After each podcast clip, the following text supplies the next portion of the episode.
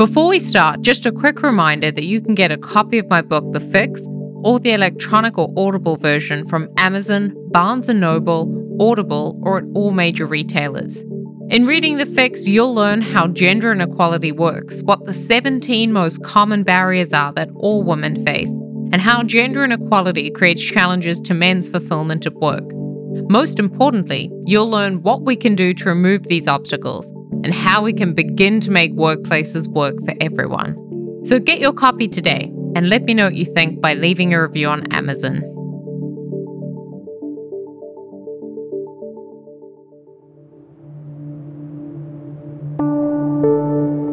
Career female pilots make up about 5% of the industry, and as captains, just 2%. There are half a dozen organizations whose sole purpose is recruiting more women into the industry.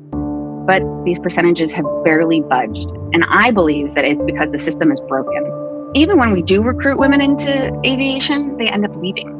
So I started doing some of my own research. I surveyed 100 female pilots. First question was okay, where are the women? Why aren't they in the industry? And a lack of role model or the I just didn't know I could do it was the big response.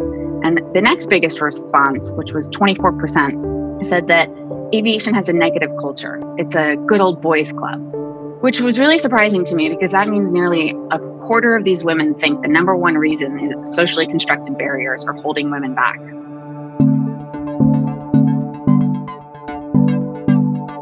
I'm your host, Michelle King, and you're listening to The Fix a podcast that shares the stories of remarkable people who are innovating and taking action to advance equality in the workplace and beyond.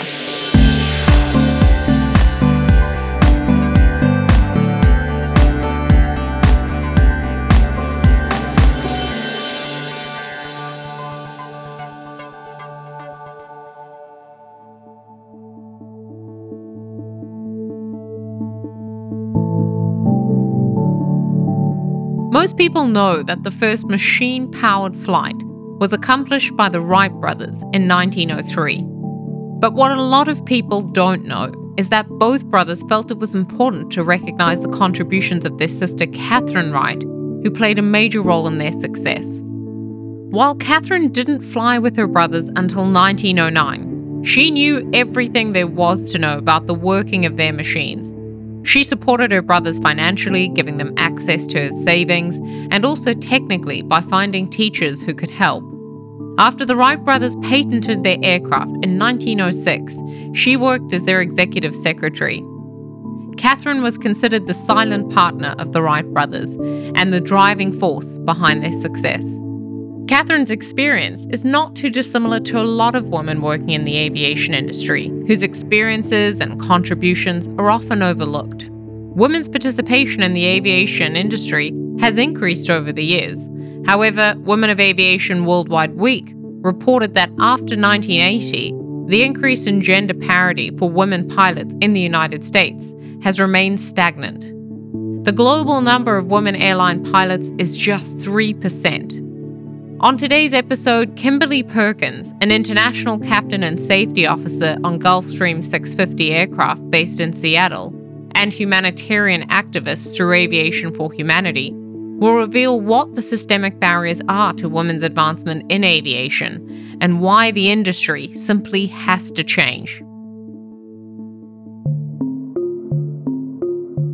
In the United States, women make up 47% of the total workforce but professional female pilots comprise 5% of the piloting workforce, a statistic that's remained largely unchanged in over four decades.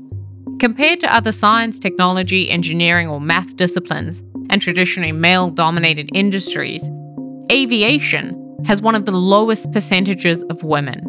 And while women may have access to mentors, scholarships, conferences, magazines, and even organizations that try to increase the abysmal 5% statistic, when pressed, experts will state the same old explanation for the abysmal number of women it's a pipeline problem. And while there is certainly a challenge with getting more women into the industry, the real issue is the lack of support women encounter when they enter, as the aviation industry can be extremely unwelcoming to women, as Kimberly explains. There's really two different aspects to this. We have some systemic bias, right? And then we have some cultural bias. And I think it's important to get into both of those. But just to kind of give a background, career female pilots make up about 5% of the industry. And as captains, just 2%. And I really believe these numbers are so dismal because the structure of the industry doesn't benefit the majority of working Americans. The current model of the industry was designed in an era that looks quite different than today's world. And there are half a dozen organizations whose sole purpose is recruiting more women into the industry. But after four decades of recruiting, these percentages have barely budged. And I believe that it's because the system is broken. Even when we do recruit women into aviation, they end up leaving. Of all the student pilots in the United States, women make up 13%. But as they progress through the echelons of the industry, that number starts to deteriorate.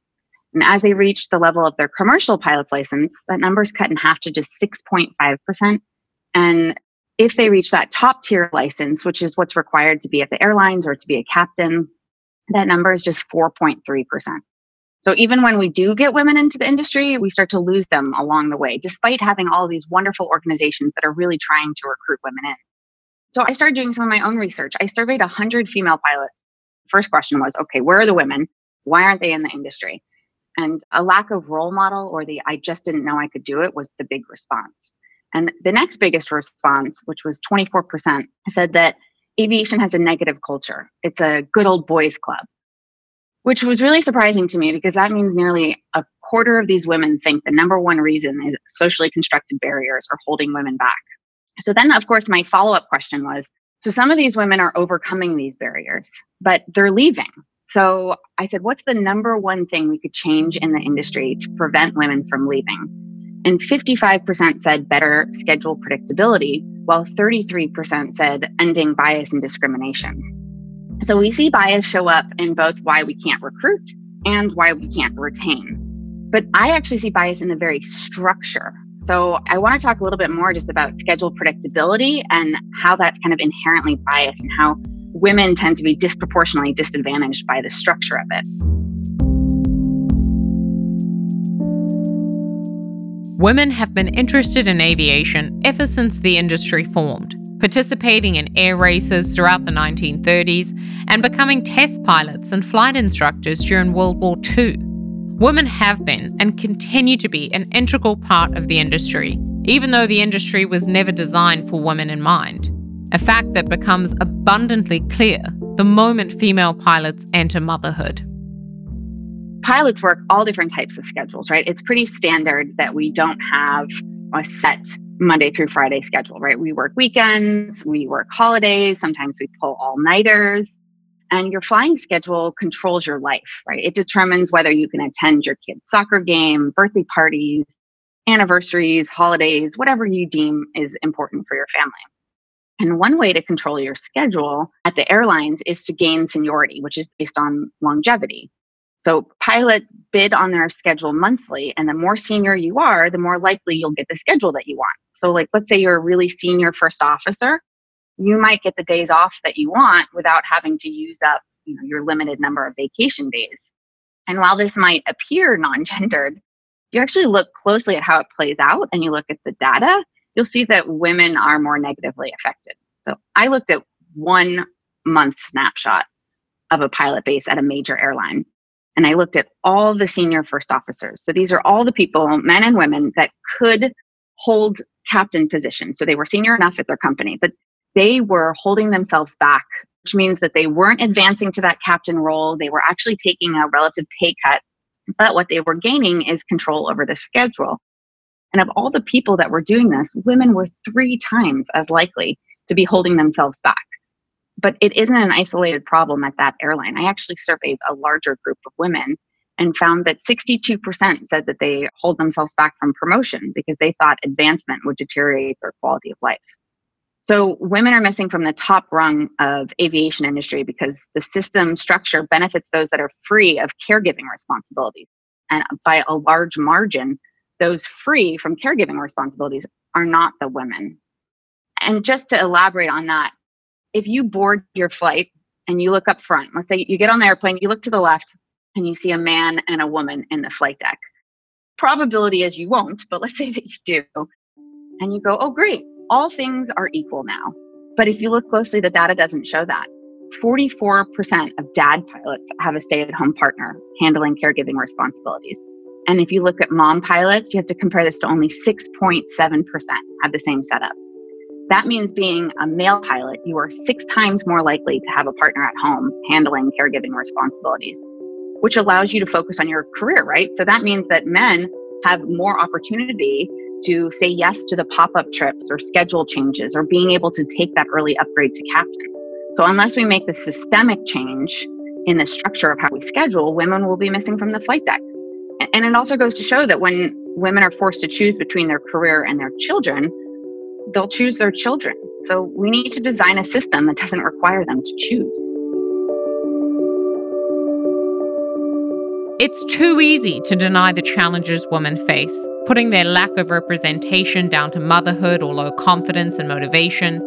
The aviation industry is really an excellent case study into the gendered nature of most workplaces.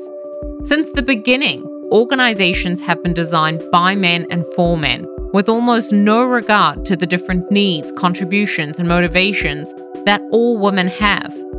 Even the word pilot is gendered, as it's so strongly identified as male. To break down the barriers women face in aviation or any industry, we must start with examining the default male standard for what good looks like if we ever want to build a work environment that values both men and women. Men have been the default in aviation for as long as I have ever experienced it, even going back a decade and a half when I was a new flight student. I really wanted to make sure that I meshed well with my fellow students who were mostly guys and I sought the advice from someone I, I looked up to. She was a female pilot a few years ahead of me. And she said the best thing I could do was to blend in, just be one of the guys. And I was new to the industry and I followed her advice. I bought cargo pants and I wore a golf shirts and I pretended that, you know, sexist comments didn't really bother me. I tried to be one of the cool people that could fit in, but that was not who I was, right? In fact, Michelle, you talk about this in your book about conformity and how it gains you social capital. And that was exactly my experience. The more I could blend in, the larger my aviation network became. And it's looking back that I see that I was part of the problem by buying into this type of bias. And I want all girls, I want all people to know that they can succeed in aviation and do great things while remaining their 100% authentic selves. And women are given all sorts of advice on how to succeed in business, right? We're supposed to speak up, but not too loudly, or we'll be shrill. We're supposed to stand up for what we believe in, but not too strongly, or we'll be aggressive. We're promised this opportunity for equality, but as women gain seniority, we're deemed less likable. So we have this double bind. And women tend to have to prove their competency and are twice as likely to be mistaken for a junior position than their male counterparts. And I actually polled a group of female pilots asking if they had ever experienced this type of bias. I asked them if they've ever been called a diversity hire or token, resulting in them feeling like they had to prove their worth. And within a 24 hour period of the poll being open, I had 305 female pilots respond. And 80% of them said, Absolutely, I have experienced this. I've been called a token. So it's quite prevalent in aviation. And it's this type of bias, the implicit, that's so harmful to gender equality because it's insidious, it's more prevalent, and sometimes it's seemingly socially acceptable. But it perpetuates the age old stigmas and stereotypes that have been holding women back and that women have been fighting against for years. So it's time to point it out and it's time to make a change. Transforming the aviation industry will require action from the government, organizations, and leaders. Here, Kimberly shares what solutions will make a difference. I think if we approach it from the very top and we work our way down, there's so many great solutions, right? So, on a federal level, our country needs to adopt the International Civil Aviation Organization's recommended practices for pregnancy leave. So, this International Civil Aviation Organization it's an organization that's a, a, special agency of the United Nations, and they come up with uh, standards and recommending practices, which they put out so that all countries can adopt and have a worldwide standard for aviation. But not all countries adopt their recommendations. So they say that pregnant pilots shouldn't fly in their first and third trimester. Unfortunately, our governing authority, which is the Federal Aviation Administration, doesn't pass along this recommendation. They do say that pregnant pilots should reduce their exposure to radiation, but they don't say how. So there's no guidelines for policy around that. And then, big picture, another way that federal government could support women is by offering tax breaks to companies that are hiring pilot moms back into the industry after taking time away for caregiver, or offer subsidized loan for recurrent training. So, um, recurrent training is a special type of training for your particular jet, and it's a week long training, and it is any depending on your jet that you fly, anywhere between five and thirty thousand dollars for this one week of training. And usually companies would pay for this training. But if you didn't have pregnancy leave or you didn't have maternity leave and you had to quit your job, which is the case for a lot of women, you could be confronted with paying this bill just to be marketable to get back into the industry. So that's kind of high level what the federal government could do. But what I'm really excited about is the Federal Aviation Administration just a few months ago came up with this Women in Aviation Advisory Board. So it's the first time we see a government sanctioned board responsible for solving this problem. And that's a huge step forward. But I do hope they see there's a need for this systemic change in structure and a culture shift. And so the current system benefits those that are free of caregiving responsibilities, and that doesn't tend to be women. If you look in the United States, by the time women reach age 44, 80% of us have had a children. We also know that women do 75% of the unpaid labor. So that means, by and large, if there's a bias against caregivers, uh, that's a bias against women, right? So some quick fixes and overviews for this board to look at, you know, is just ask them to go through some basic things that other industries have, right? So like sick kid at home, well, most male pilots have a stay-at-home partner to handle that. Maternity leave, probably not offered. Maternity uniform, that's not a thing. A place to pump, and oftentimes we're told that that's special treatment. So this advisory board will do great things, but we have to look at the systemic issues involving policy structure that you know really needs to focus more on how do we make it more family friendly. And they have to look at that culture shift. But that's all high level. So at a company level all different companies within the aviation industry they really could analyze how they're conducting their scheduling and how do they offer schedule predictability in an article I wrote, it was published a few months ago, I advocated for business and corporate aviation to offer workload variation, meaning you could reduce your flight schedule by 10, 20% or so, which would come with a pay reduction of equal percentage, but you could reduce the amount that you're flying. And I surveyed active female pilots within business aviation to see if this is something they would actually use. And 84% said absolutely. And pilots could also share the job of flying, right? Go 50 50. At some airlines, flight attendants are allowed to share a flying schedule. So why not pilots? And why aren't we seeing more positions like director of inclusion, right? Or equality, diversity, and inclusivity strategist positions within airlines, major charter companies? They should be creating this position.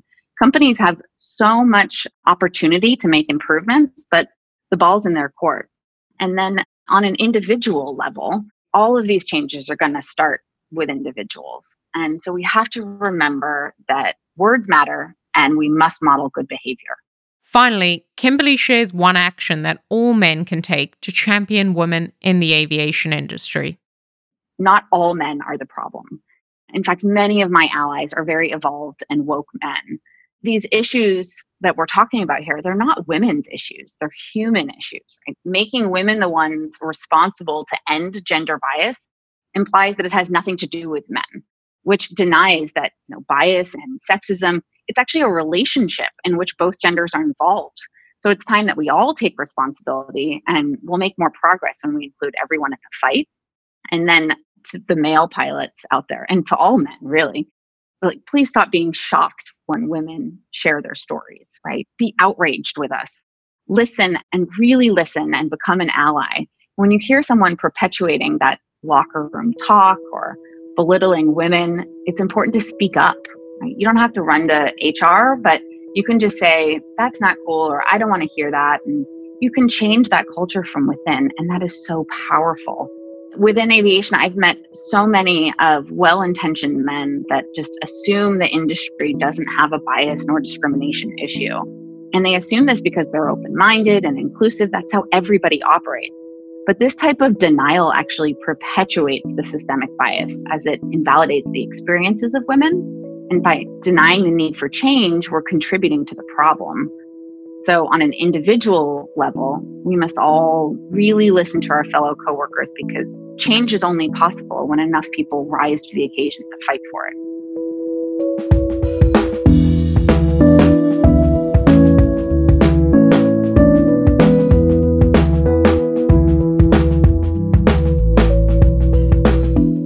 I really enjoy digging deep into a specific industry and to use it as a case study for examining the challenges that all women face at work, because these difficulties are universal. Whether it's bias, discrimination, exclusion, sexism, gendered racism, or marginalization, all of these experiences exist in different ways in just about any industry because we simply don't value men and women in the same way.